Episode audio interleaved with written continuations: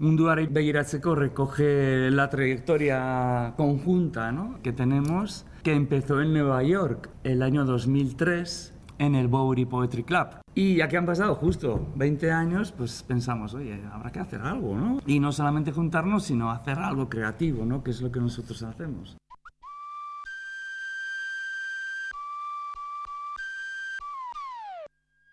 Cultura.eus con Galder Pérez.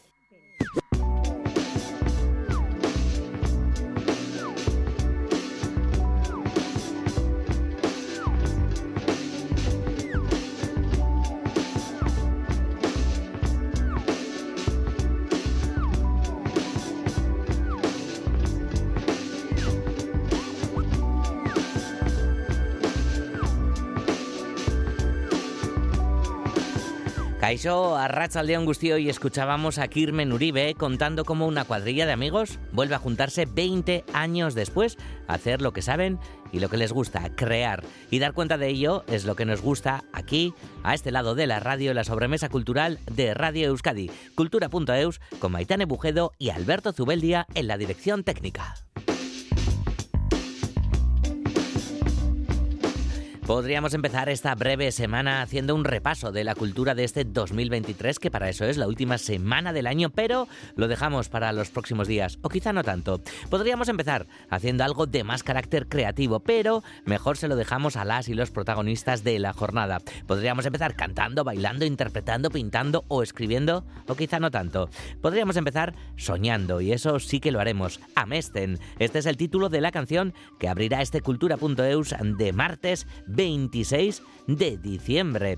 Elea Boa es el proyecto tras el que está Ganis y Yarramendi. Es de Zarauz, pero reside en Los Ángeles y desde allí nos llega esta canción, Amesten, Elea Boa, a Rachaldeón.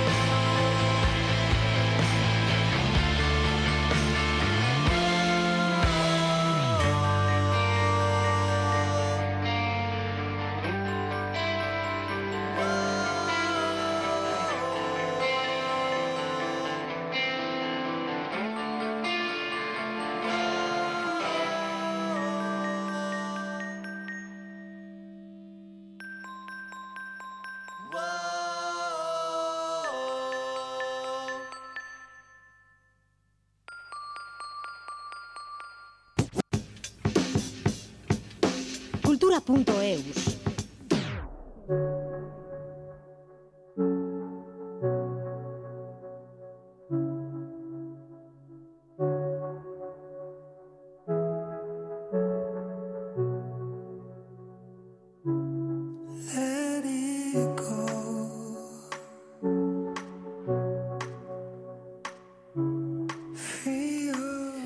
3 y 11 minutos de la tarde, el fotógrafo Lasartearra Anchón Elisegui ha fallecido a los 85 años.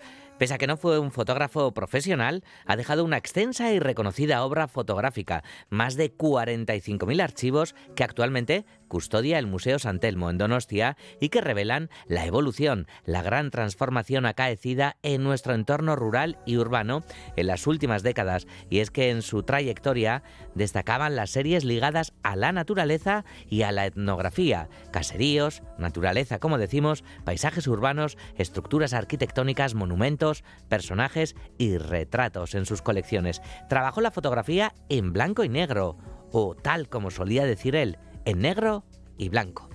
Mis fotos son en negro y blanco, no en blanco y negro.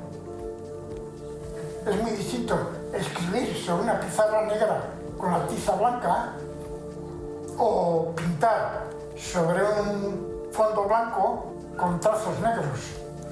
Yo quiero el negro negro, negro, aunque se pierdan tonos, medios tonos, no me importa nada. Yo quiero que la fotografía tenga vida propia, que sea fuerte, que sea expresiva. Al final es un problema de expresión, capacidad de expresión.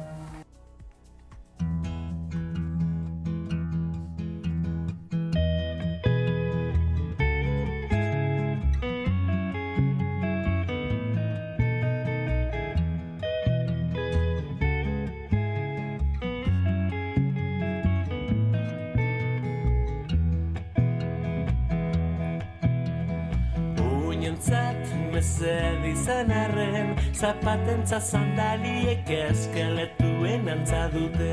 Olibondoak bi mila urte betetzen ditu Ta ez da ezertaz gogoratzen Ta ez da ezertaz gogoratzen.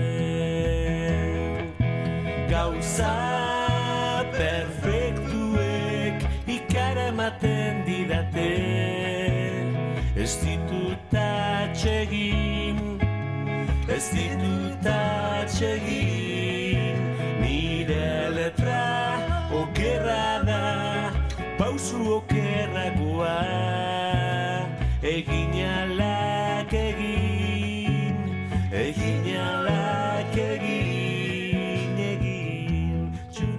Capacidad de expresión, decía Anchón Elisegui, más que la perfección, seguro, ya que escuchamos este Gauza Perfectuac. El Festival Solidario Anseña Folk, que se celebra estos días en Gasteiz, acoge mañana el estreno del proyecto que retoman Miquel Urdangarín, Rafa Rueda, John Cañaveras y Kirmen Uribe. Será en el teatro principal de la capital alavesa.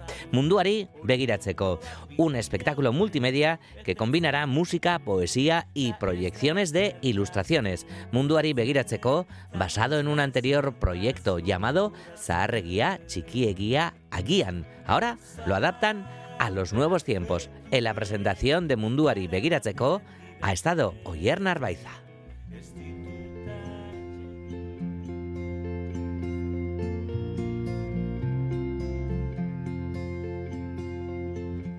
Munduari begiratzeko modu bat es el nombre del nuevo proyecto presentado por los músicos Miquel Urdangarín, Rafa Rueda y John Cañaveras y el poeta Kirmen Uribe. Se trata de un espectáculo multimedia con poesía, música y proyecciones con ilustraciones de Miquel Valverde. Mañana lo estrenan en el Teatro Principal de Gasteiz, dentro del festival Aichiña Folk. La mayoría de estos artistas ya trabajó hace dos décadas en torno a otro proyecto titulado Zaharregia Txikiegia Guián. Ahora han retomado el antiguo proyecto y lo han adaptado. Nos lo explica el escritor Kirmen Uribe. Munduari Begiratzeko recoge la trayectoria conjunta ¿no? que tenemos, que empezó en Nueva York el año 2003 en el Bowery Poetry Club. Y ya que han pasado justo 20 años, pues pensamos, oye, habrá que hacer algo, ¿no? Y no solamente juntarnos, sino hacer algo creativo, ¿no? Que es lo que nosotros hacemos. El bajista John Cañaveras toma el lugar de Bingen Mendizábal tras su retirada de los escenarios. Ez eman hautatzeko itsasoa eta lehorraren artean. Gustura bizi naiz itsaslabarrean. Haizeak mugitzen duen zinta beltz honetan. Gizandi erratu bati eroritako hile luze honetan. Itsasoarena maite dut batez ere, bihotza. Inozoa ume handi batena bezain. Es un espectáculo completo en palabras de Kirmen Uribe. Va a ser una, una serie continua, ¿no? Porque es un espectáculo donde hay canciones, hay poemas musicados, hay poemas recitados y hay imágenes también, ¿no? Las imágenes de Miquel Val- Valverde que están, unas imágenes animadas por Alfax. Entonces es un todo artístico que funciona casi casi de manera orgánica.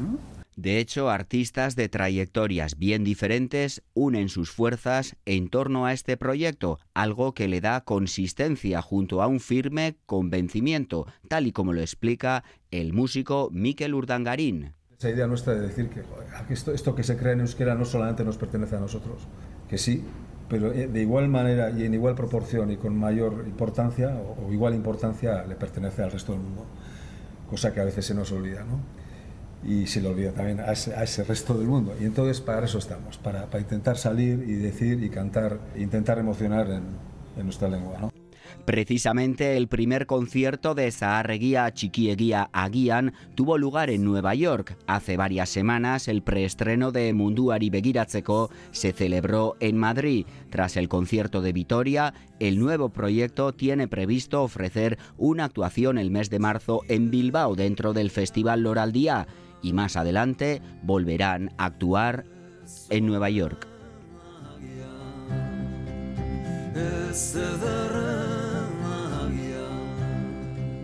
zarea txikiegia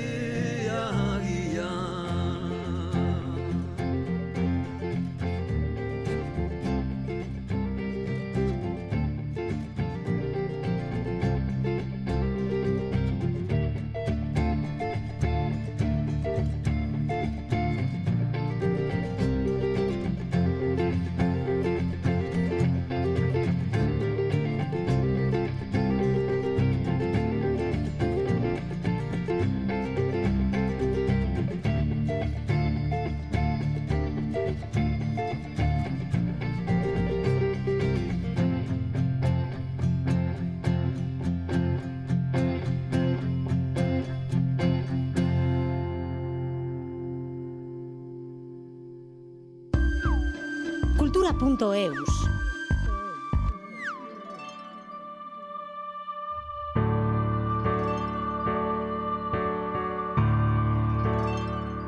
Las 3 y casi 20 minutos de la tarde, Miquel Erenchun dice que sin ti no es Navidad. La noche sobre la ciudad Me acerco al mar Donde el viento sopla más de lo normal Y pienso en ti, amor es Navidad. El principio y el final. Y sal.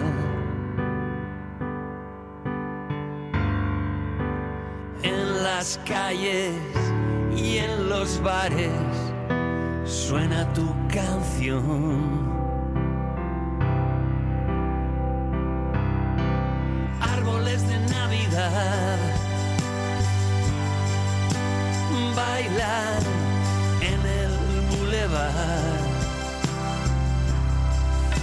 Pues no sabemos, no sabemos si Mikel Erenchun esta tarde tocará esta canción en el Alcherri, este Sintino es Navidad que publicaba la pasada semana. Y es que Erenchun estará hoy en formato trío dentro de los conciertos de despedida del mítico local Donostiarra en el Alcherri. Estará junto a Fernando Neira y Carlos Arancegui a la batería. tan lleno Y más conciertos en este cierre del Alcherri, por ejemplo, Traveling Brothers, que actuarán el miércoles, invitados por la Asociación Cultural Club 44. Desde su fundación en 2013, esta asociación ha organizado más de un centenar de conciertos en el Alcherri. El del jueves será el último, ya que, como hemos comentado, pues se cierra tanto la galería de arte como el bar y la sala de conciertos. Con el fin de año, Alcherri echará la persiana y Donostia se queda sin uno de sus templos de la música y del arte. Ainhoa Aguirre ha hablado con Juan Soroeta, coordinador de Club 44, sobre la asociación y también sobre los planes de futuro y, como no, de estos últimos conciertos de Alcherri. Hace 50 años, en 1973, empezó a emitirse en Radio Popular Herri Ratia el programa Club 44 de Gregorio Galvez, un programa con el que descubrirían los jóvenes de la época la música, los grupos y discos que quedaban fuera de la programación generalista. Club 44 era el nombre de un mítico programa de radio, de, Radio Popular, de los años 70, que dirigía Gregorio Galvez, eh, legendario eh, locutor de la época, con el que toda mi generación pues nos, nos fuimos imbuiendo de la, del rock que se hacía en aquella época. Digamos, había poco mercado de, de discos en, en todo el estado, en todas las tiendas tenían los mismos discos, y de vez en cuando pues venía alguien que se traía a sus padres le habían comprado un disco en Estados Unidos y se iba corriendo al programa de, de Gregorio y lo pinchaba, ¿no? Y ahí estamos todos a las 11 de la noche escuchándolo. Eh, y mira, y además aprovecho para, para mandarle un abrazo a Gregorio, que está, bueno, está jodidillo. Eh, y bueno, es un hombre que cuando, cuando puse el, nombre al club, primero me puse en contacto con Gregorio y le pregunté a ver qué le parecía y me dijo, hombre, para mí es un honor continuar con aquel proyecto y tal. Y, y, bueno, de hecho muchos, mucha gente cuando viene al club y se, y se quiere incorporar como socio, pues me dicen, hombre, Club 44, como el programa de radio. Y digo, sí, sí, exactamente como el programa de radio. Juan Soroeta fundó la asociación Club 44 hace 10 años, en 2013, y desde el principio han programado conciertos en el Club de Jazz Al Cherry, aunque sus preferencias musicales van por otros derroteros, americana, country rock, folk blues, pues un día en Alcherry tomando unas cervezas, pues al, al que entonces yo a, estaba como encargado allí, le dije, joder, si nos juntáramos un grupito de 60, 70 personas y pusiéramos 10 euros, pues seguramente podríamos hacer un concierto de vez en cuando. Y me dijo, eso es imposible porque juntar a la gente para estas cosas. Y bueno, pues eh, mi chica y yo nos pusimos a mandar correos a, a, la gente que, bueno, pues a nuestro medio, tenemos una vida social bastante movidilla y en dos semanas teníamos, éramos 100 y arrancamos con eso, pensando que haríamos un par de conciertos, pero mira por dónde después de 10 años hemos hecho eh, más de 100 conciertos. El primer concierto del Club 44 en el Alcherry fue el del británico Tony Hazard. Un músico que tiene cerca de 80 años, bueno, yo no sabía ni si, ni si estaba vivo, ¿no? Lo busqué por, por internet, le escribí, me contestó y se vino. Y este hombre eh, toca los tres primeros discos del Toñón, y metió varios temas suyos escritos para otros para otras bandas como Manfred Mann o los Hollies en el top ten de, del Reino Unido de los años 60 o sea que era un personaje bueno y el tío vino y en la mitad del concierto bueno antes de acabar el concierto paró y se puso a llorar diciendo que lleva 30 años sin tocar en público que para él esto había sido una experiencia increíble ahora somos amiguísimos ha estado tres veces en el club entonces hemos tenido gente que ha sido muy, muy, muy, muy emocionante para todos, ¿no? Eh, Stevie Forber es un músico de los años 70 que, bueno, también para mí era un sueño que viniera. Y yo escribo a la gente. Y, bueno, pues dices, bueno, lo peor que va a pasar es que no me contesten, ¿no? Pero te contestan. O sea, los americanos te contestan y te dicen, hombre, yo, por lo que me ofrecéis vosotros, no voy a ir hasta España para dar un concierto, pero si estoy de gira lo que sea, y entonces es cuando muchos de ellos se buscan una gente en España para hacer tres o cuatro conciertos y me dice, ya está, ya, ya lo tengo, voy a tocar a vuestro club.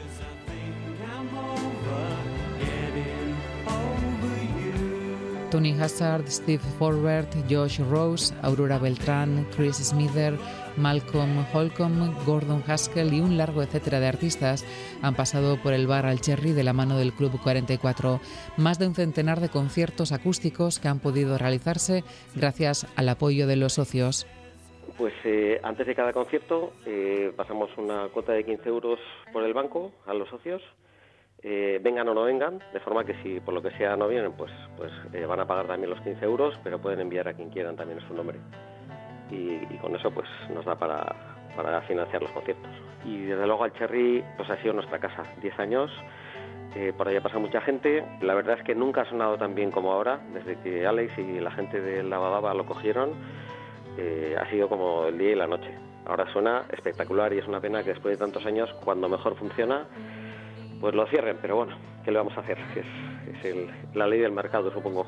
Además de organizar conciertos, han publicado varios discos en apoyo al pueblo saharaui. Y es que Juan Soroeta, profesor de Derecho Internacional Público en la Universidad del País Vasco, es experto en el conflicto del Sáhara Occidental. Hemos sacado ya dos, dos cajas de discos con canciones sobre el Sáhara Occidental con los músicos que vienen a nuestro club. Pues la primera eran dos discos, la segunda caja eran tres discos. Son 66 eh, canciones de músicos en general anglosajones que han escrito una canción sobre el conflicto del Sahara Occidental, que es el tema al que yo me dedico digo, más profesionalmente dentro de la universidad. Y ahora una caja con, con tres CDs y 52 canciones con músicos de todo el estado, desde Rupert Otorica hasta Amparo Sánchez o Nacho Vegas eh, o Vetusta Morla, un poco de todo. Los discos están a la venta en la página web club44.org y ahí encontraréis también la información acerca de sus actividades y conciertos. Por ahora no han anunciado nada más allá del jueves 28 de diciembre, pero Juan Soloeta nos decía que está convencido de que encontrarán la manera de seguir organizando conciertos. Eh, fácil no va a ser, pero yo creo que, bueno, estoy convencido de que vamos a seguir. Claro, que es un local con espacio, con, con buena acústica pero nosotros para un local de estos somos una buena noticia, ¿no? Por decirlo de alguna forma. Eh, pues porque vamos a meter a 100 personas entre, entre las 8 y las 10 y media de un fin de semana, que son horas también que estos locales tampoco funcionan demasiado, eh, van a consumir en la barra, y vamos a traer a gente potente, entonces vamos a seguir seguro. porque yo creo que a, un local que tenga ya un poco la, la infraestructura, pues le va a apetecer también Aparte de que somos gente muy tranquila, no, no, vamos a, destrozar locales, no, no llamamos punk. Tal como decíamos, Traveling Brothers llegarán al Alcherry el jueves, el viernes actuará Giorgio Basmati y el sábado el grupo de Gasteiz, Los Misterios.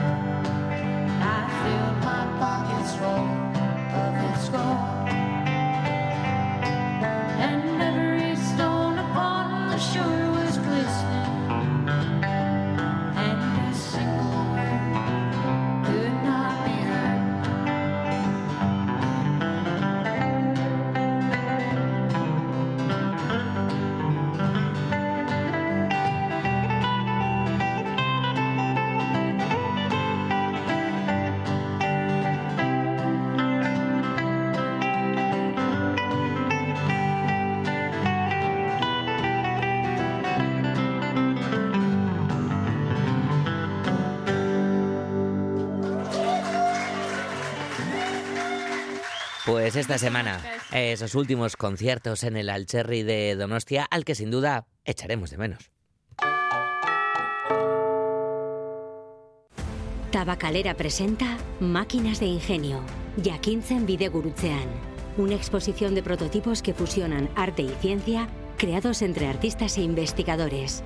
Descubre el diálogo entre arte, robótica, neurociencia, sostenibilidad y más. Te esperamos en Tabacalera. Hoy en ETV2 en la noche de... ¿Te acuerdas del vasco que te dije que iba a venir? Sí. Era hoy. A pesar de la distancia, le harán sentir como en casa. Hola. Hola. Miquel es vasco. Ah, como todos acá. ¿Cómo anda el vasco? ¡Acur vasco! El vasco. Hoy estreno en la noche de... Radio Euskadiren partez, sorionak eta urte berrion. Batzen gaituzten, emozioak. Kultura.eus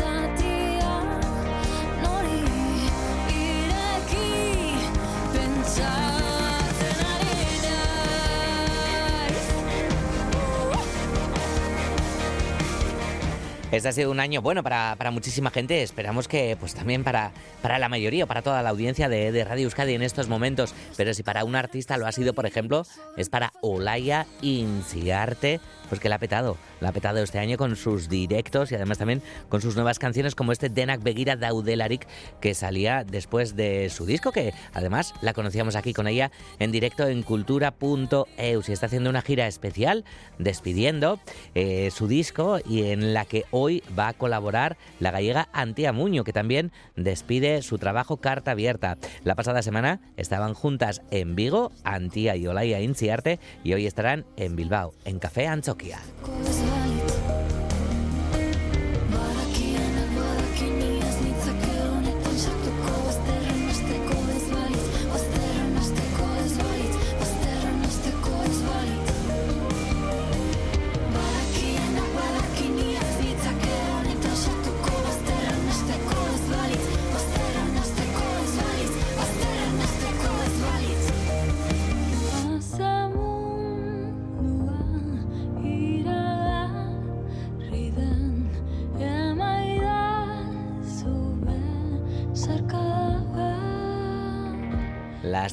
Y 33. Vamos con el teatro. Bioches Mushubat es una lectura dramatizada que disecciona el amor de juventud de una pareja mediante sus cartas.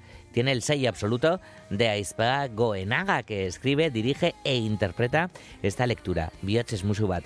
Estarán también en escena Isidoro Fernández e Iñaki Salvador, actor y músico al piano. Iñaki Salvador nos lo cuenta Iker Zabala.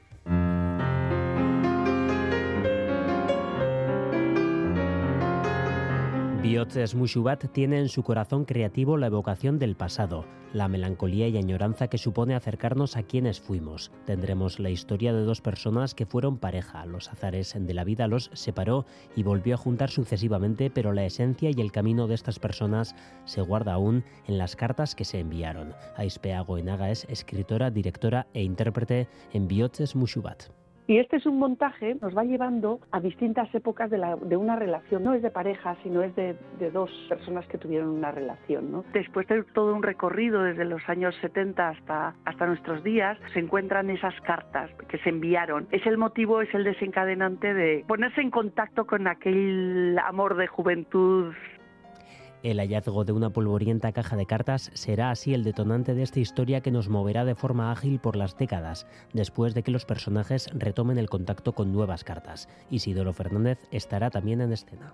Esto es el talento fantástico de, de, Aispea, que es capaz de componer una, historia como esta, muy sentimental, muy de añorar los tiempos pasados, aunque los presentes sean, sean buenos. Y esta mujer que de repente descubre en una vieja caja de cartón las cartas que se mandaban ellos. Para Iñaki, pues es una sorpresa tantos años después volver a tener noticias de esta mujer y entra en el juego de, de recordar este, este pasado común que tuvieron.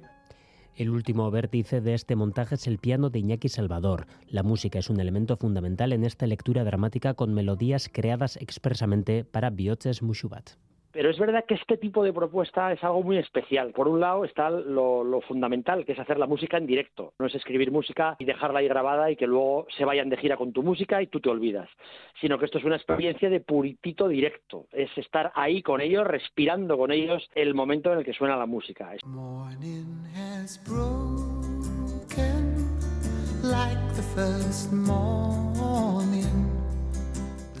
Las canciones, así como la decoración escénica de Yosune Lassa, serán la herramienta empleada para ubicar al espectador en el presente o en el pasado. La posibilidad de improvisar. Si bien sí que está fijada la música en lugares concretos del texto, incluso algunas canciones, como la acción va para adelante, va para atrás, utilizamos la música para ayudar al, al espectador, tocamos canciones concretas que nos puedan evocar una época concreta, pero en otros momentos la música lo que acompaña es la emoción. Puedo improvisar, que es otro, digamos, de mis de mis fuertes, fuerte en el sentido de que a mí me gusta mucho hacerlo.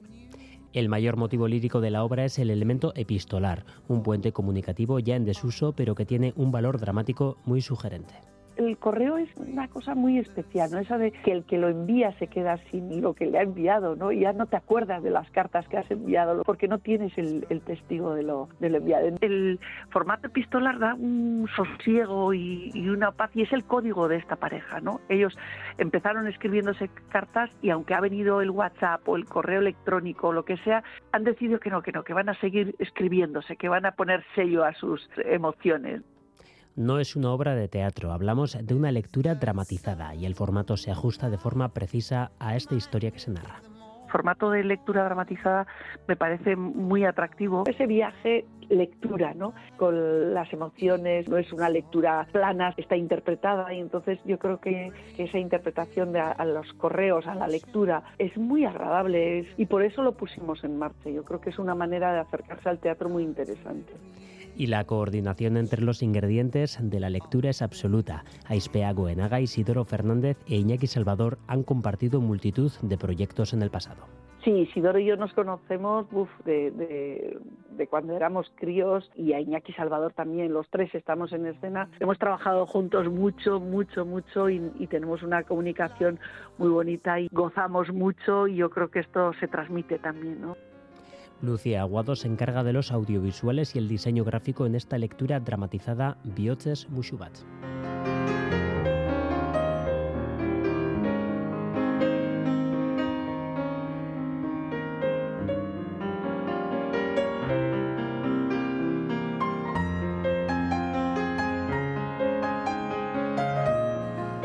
Mañana es eh, Bioches, Musubat con Aispea Goenaga, Isidoro Fernández e Iñaki Salvador. Y vamos a recordar ahora pues algunos de esos estupendos momentos que, que, nos ha regalado este año. Uno de ellos fue hace no demasiado, lo compartíamos con la donostiarra Sara Zozaya vino a presentar su primer trabajo discográfico largo, titulado Nara. La verdad es que se nos hacía muy raro eso de decir primer disco eh, de, de, la música de Tierra después de conocer tantas y tantas de sus canciones. Bueno, pues esta fue parte de la charla que mantuvimos con Sara Sosaya.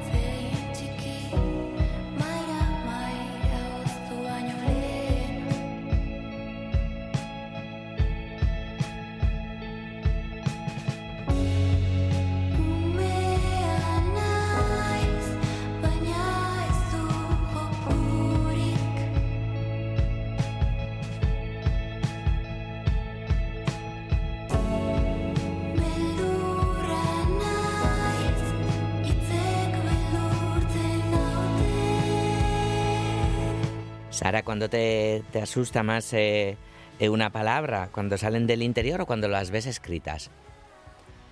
Mm, te diría que cuando salen del interior. Mm, me gustan las palabras escritas. De hecho, para muchas veces yo comunicar algo eh, necesito escribirlo y de esa manera comunicar a la, a la otra persona, ¿no? Mm. ¿Y la música es, es- es el juguete aquel que no tienes? ¿Podría, podría serlo?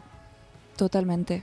Sí que creo que es al menos un espacio donde reconocer eh, lo que soy, mis miedos y, y sí, es pues es un juguete totalmente, sí.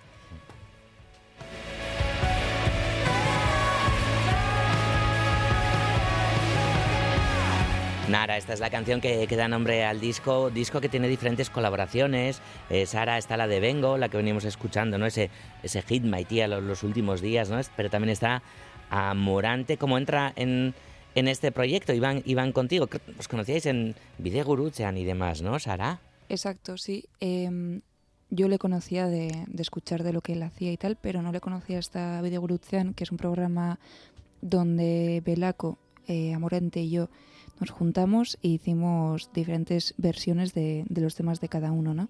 Entonces fue como un momento donde primero fue muy especial hacer esa cover de Lily entre, entre todos Mm. y luego aparte conocí eh, lo que hace él, lo vi en directo y me quedé como embobada de, de cómo utilizan los instrumentos y cómo crea como esa magia, ¿no? Entonces eh, cuando tuve ya el tema de Parece, sí que tenía claro que quería mm, eh, algún viento y, y creo que aquí el, referente máximo siempre es Iván y, se lo dije directamente y la, la verdad que entró muy, muy fácil, eh, se implicó un montón y, y ha, sido, ha sido muy bonito. Parece.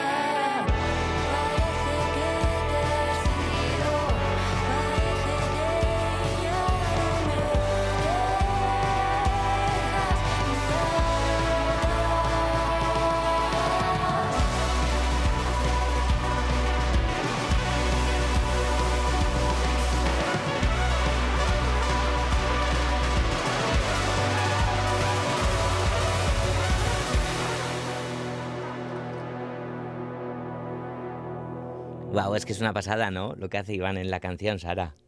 Sí, además es que parece que, mm, que es todo como producido después y tal, pero es que realmente él consigue sacarle un sonido eh, que a priori no parece orgánico, pero es que sí que lo hace. Mm. ¿Te va a acompañar en algún concierto, Iván Urizar, Amorante?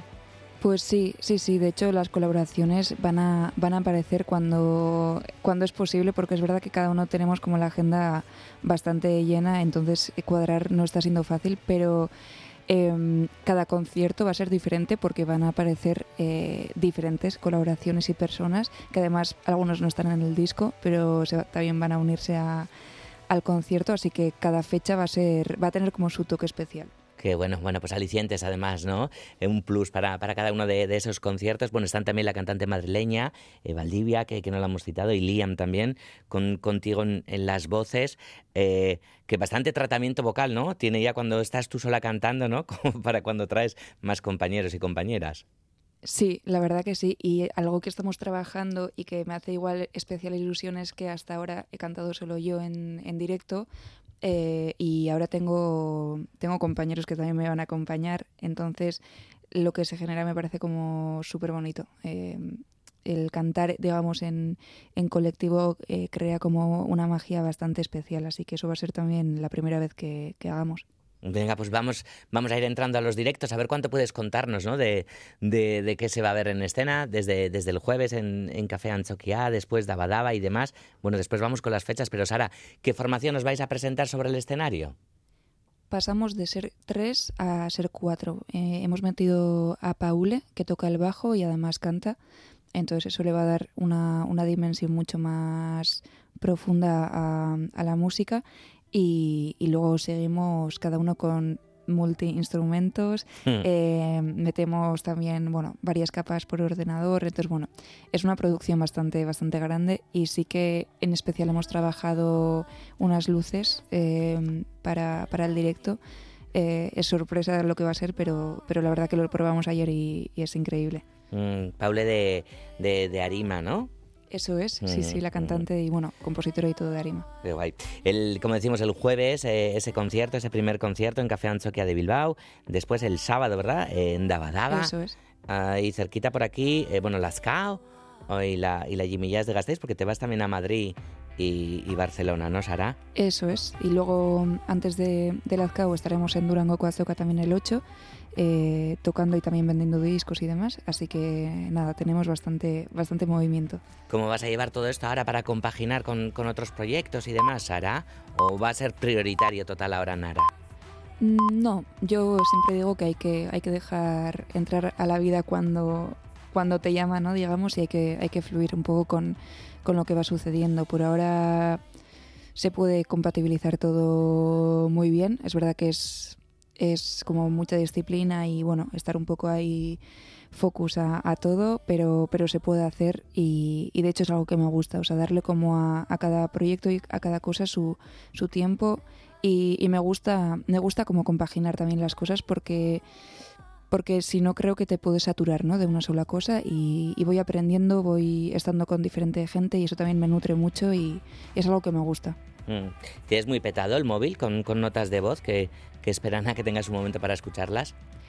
Mm, pues la verdad que sí. eh, es verdad que soy bastante metódica en eso eh, y pido a la gente, hay, hay gente que ya, ya me conoce, eh, tardo bastante en responder, pero una vez al día respondo a todo el mundo, ¿sabes? Pero es como que hay mucha carga, mucha información, sobre todo tanto WhatsApp, mails, incluso redes sociales, es como que no, si entrase como cada rato, no podría hacer nada, entonces como que mm, lo derivo como una vez al día, intento ahí responder a todo el mundo lo mejor que pueda, aunque a veces pues tarda un poco más, pero, pero sí, es, es un trabajo que, que no se contempla, pero guau, es, es mucho todos los días. ¿eh? Demasiado. Pues eh, Sara Sosaya, te agradecemos mucho que hayas estado esta tarde en Cultura.eus de, de Radio Euskadi, que comience súper, súper, súper bien esa, esa gira el jueves y que, y que la disfrutes, ¿no? Algo, algo fundamental, desde luego. Totalmente, hacer algo para, para vivirlo y, y estar contenta, ¿no? Al menos en el momento voy a intentarlo, sí. Sara, es que ricasco, te nahi duzun erarte. Mi esker, Agur. gero arte.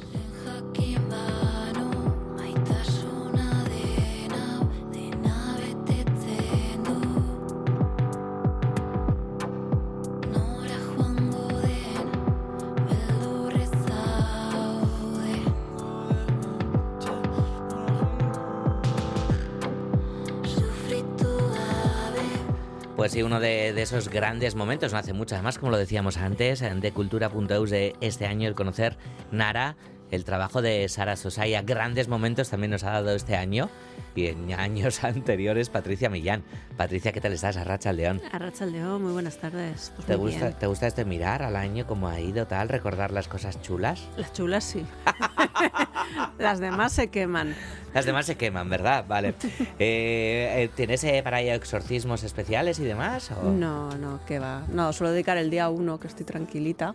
¿Para quemar lo Hacer- malo? No, para hacer un poco balance y todo este rollo de ponerte objetivos a medio plazo y tal. Luego hago lo que hago y la vida me deja lo que me deja, oye, pero por lo menos escribirlo en papel con calma a mano, además, que como que te da más, más pie a, a reflexionar, ¿no? Escribir a mano, eso dicen.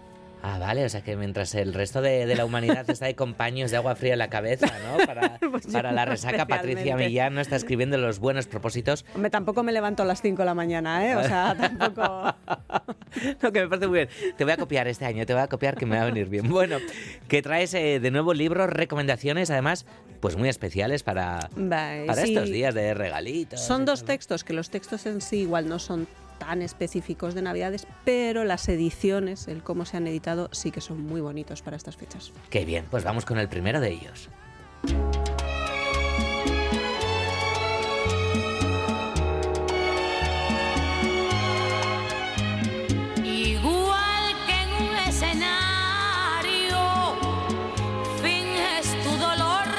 Temazo de la Lupe, que no te voy a decir ahora por qué lo has puesto y tal, porque ya lo vas a Lo ir voy a contando. Sí, por eso. No te voy a hacer eh, el spoiler y demás. Así que cuéntanos, este primer libro que, que nos traes eh, es una de estas cosas curiosas, una joyita, ¿no? Para, Sí. para leerla, pero también como objeto, am- ambos. Ambas libros, sí. cosas, sí.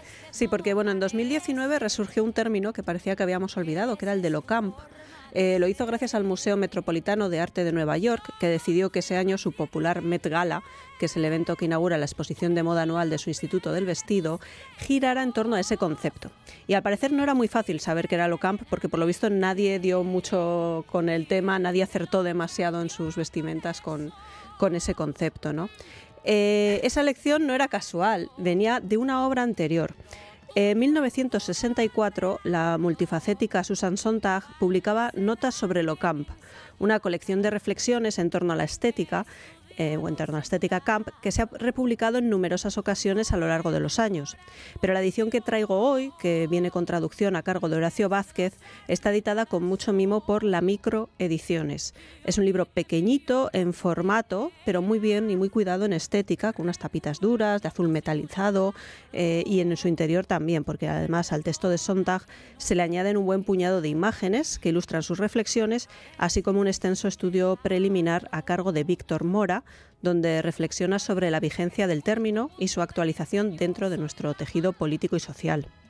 Para Susan Sontag, la esencia de lo camp estaba muy relacionado con el amor a lo no natural, al artificio y la exageración. Y esta exaltación, a su vez, venía de otro escritor, al que Sontag admiraba, Oscar Wilde, que decía aquello de cuanto más estudiamos el arte, menos nos preocupa la naturaleza. ¿Y qué es lo camp? Pues es un término muy difícil de asir que Sontag trata de estudiar en 58 breves notas que, incluidas más adelante en su colección de ensayos contra la interpretación, fue finalista del Premio Nacional del Libro en Estados Unidos. Tras su publicación, la revista Time la calificó como una de las jóvenes intelectuales más brillantes de Manhattan, aunque también es cierto que recibió críticas por otro lado, ¿no? Somos todo una de cal, una de arena, pues hay gente que la ensalzó y hay gente que la criticaba. Eh, lo cierto es que es una obra que se considera un estudio protoqueer, antecedente de otros o, que en los años 90 sobre todo se publicaron acerca de la homosexualidad y las políticas LGTBI. Y la verdad es que Notas sobre lo camp en esta edición de la micro es un detalle precioso para aficionados al arte, para aficionados a la moda, para interesados por la cultura queer, por lo exuberante. ¿Y qué es lo camp? Pues bueno, pues según Sontag... Aquí lo importante, Aquí está claro, lo importante. Para que sepamos cuando nos inviten a una fiesta camp, a ver cuál es el dress code. A ver, a ver, según Sontag hay cosas que son camp, como por ejemplo las lámparas Tiffany, Anda, eh, la cantante cubana La Lupe, a la que acabamos de escuchar. más accesible que lo de Tiffany. Sí, los tebeos de Flash Gordon Bueno. o los vestidos de mujer de los años 20 plagados de plumas, flecos y abalorios, por poner un ejemplo. O sea que tenemos un puntito camp, ¿no, Tenemos un algo camp, pero es muy complicado. Un algo mucho camp. Sí, sí. Vale. Bueno, y para, y para tener más, aquí está este libro, Notas sobre lo camp, de Susan Sontag. Eh, ¿Tú crees que cuanto más estudiamos el arte, menos nos preocupa la naturaleza, Patricia? Yo creo que no, yo creo que, que el arte también bebe mucho de la, de la naturaleza estéticamente, sí. pero bueno, aquí Oscar Wilde pues también tenía su forma de ver el mundo. Claro, sí, sí, pues su particularidad, ¿no? ¿Y por qué no? También metía la pata, oye. También puede ser. I'll have a blue Christmas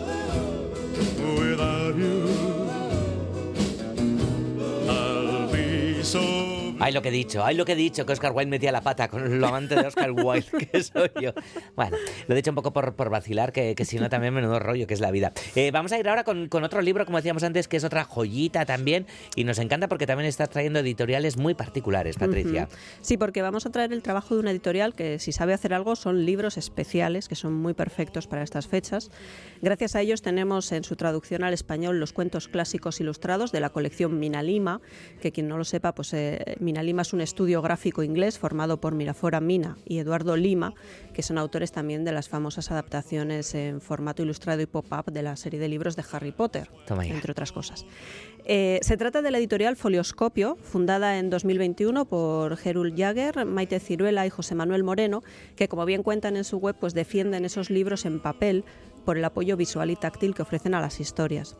Dentro del portafolio de Folioscopio podemos encontrar, como he comentado, clásicos ilustrados en, elecciones- en ediciones espectaculares de cuentos como Pinocho, El maravilloso mago de Oz, Blancanieves, Alicia en el País de las Maravillas y La Bella y la Bestia. También tienen dos volúmenes dedicados a mitología, que también son como muy aptos para, para esta época, son muy típicos de regalar, ¿no? Pero hoy vamos a sumergirnos en un proyecto que tienen a medio plazo, del que ya han publicado los dos primeros volúmenes. Se trata de la exalogía de Michael Pastoreu, La historia de los colores, una serie consagrada a la historia social y cultural de los colores en Europa, que hasta ahora nunca se había traducido de forma íntegra en nuestro país. Eh, Michael Pastoreu nació en París en 1947, es un historiador francés especializado en historia medieval, ha escrito mucho sobre símbolos, como por ejemplo el oso o una historia simbólica de la Edad Media Occidental, pero es sobre todo conocido precisamente por esos trabajos incisivos sobre la historia de los colores. De momento, eh, Folioscopio ha publicado los dos primeros volúmenes de la exalogía, azul, historia de un color, y rojo, historia de un color. La previsión es que en 2024 se publique en verde y amarillo y finalizar en 2025 con la publicación de blanco y negro. Es que culturalmente e incluso políticamente, ¿no? Efectivamente. To- to- todo lo que guarda los colores. Pastoreo abarca la historia de los colores desde el Neolítico hasta el siglo XX y defiende en sus obras que el color, más que un fenómeno natural, es una construcción social, porque es la sociedad la que da al color su definición y su sentido. Por ejemplo, si nos adentramos en Azul, uno de los dos volúmenes, aprenderemos eh, sobre la historia de la transformación de este color, que para los griegos y romanos era muy ignorado, considerado incluso bárbaro, pero que hoy en día es el favorito de la mayor parte de la población. Incluso se ha convertido en el color del consenso y es utilizado en los símbolos más característicos de las actuales eh, organizaciones internacionales como la ONU, la UNESCO o la Unión Europea. Y esa transformación la estudia a través de sus prácticas sociales y de su expresión tanto en el arte como en la literatura. Por ejemplo, descubriremos que la aceptación del color azul eh, comenzó con la introducción en la moda de los vaqueros de Levis Strauss hacia 1850. El segundo volumen de la colección rojo, eh, que es un color que Pastoreu defiende como uno de los primeros dominados por la, hu- por la humanidad, presente en nuestra paleta cromática desde el Paleolítico. En sus orígenes fue el color de la sangre y la supervivencia, luego se convirtió en signo de la divinidad y acabó ligándose a la lujuria y el deseo. Hoy se mantiene muy unido, por ejemplo, a la señalización del peligro. Y bueno, estas las ediciones de folioscopio de ambos colores eh, son, bueno, son un lujo, son muy bonitas, las páginas están coloreadas por los cantos con el color correspondiente, por supuesto, y además ese color va cambiando de tonalidad según eh, los apuntes que va haciendo Pastoreu en, en la narración en estos dos breves ensayos. Y son unos libritos preciosos, son libros muy curiosos y muy Qué interesantes gozada. además. ¿Cuál es tu color favorito, Patricia? A mí me gusta mucho, mm, por ejemplo, me gusta mucho el rojo, sí, rosa. Últimamente, fíjate, de pequeña no tanto, pero de mayor me he vuelto muy Barbie. ¡Ay, qué guay! Oye, que se nos va, que se, se nos acaba, se nos acaba el tiempo. Eh, ¿Hemos acabado con Pastoreu? Sí. Ah, vale, vale. Eh, Patricia, que Urte Berrión. Urte Berrión. Eh, ¿cuál, es, Sí, hoy- ¿Cuál ha sido el libro del año? ¡Ay! Es que estamos esta semana con los rankings y demás, que puede ser el fenómeno del año, ¿no? De, de las librerías o el que más te haya gustado. No sé, pues esto es muy delicado también. Ojo, pues claro, a ver, piensa que claro, a partir de entre octubre y noviembre salen todos los grandes autores de bestseller, pues eh, Carmen Mola, Juan Gómez Jurado y, y demás que sabemos que siempre que Eh. Pérez Reverte o bueno que, que te pueden gustar más o menos, pero que sabemos que tienen unas ventas muy muy consolidadas junto con los premios Planeta, por supuesto. Pero bueno, luego también depende mucho de los espacios, ¿no? Nosotros, pues en mi librería seguimos apostando con, por los títulos que hemos ido vendiendo a lo largo de todo el año. Se sigue vendiendo muchísimo, por ejemplo, obras como Hamnet de Mario Farrell, Ajá. a pesar de que tiene ya cuatro o cinco años el libro y este año ha salido Retrato de Casada.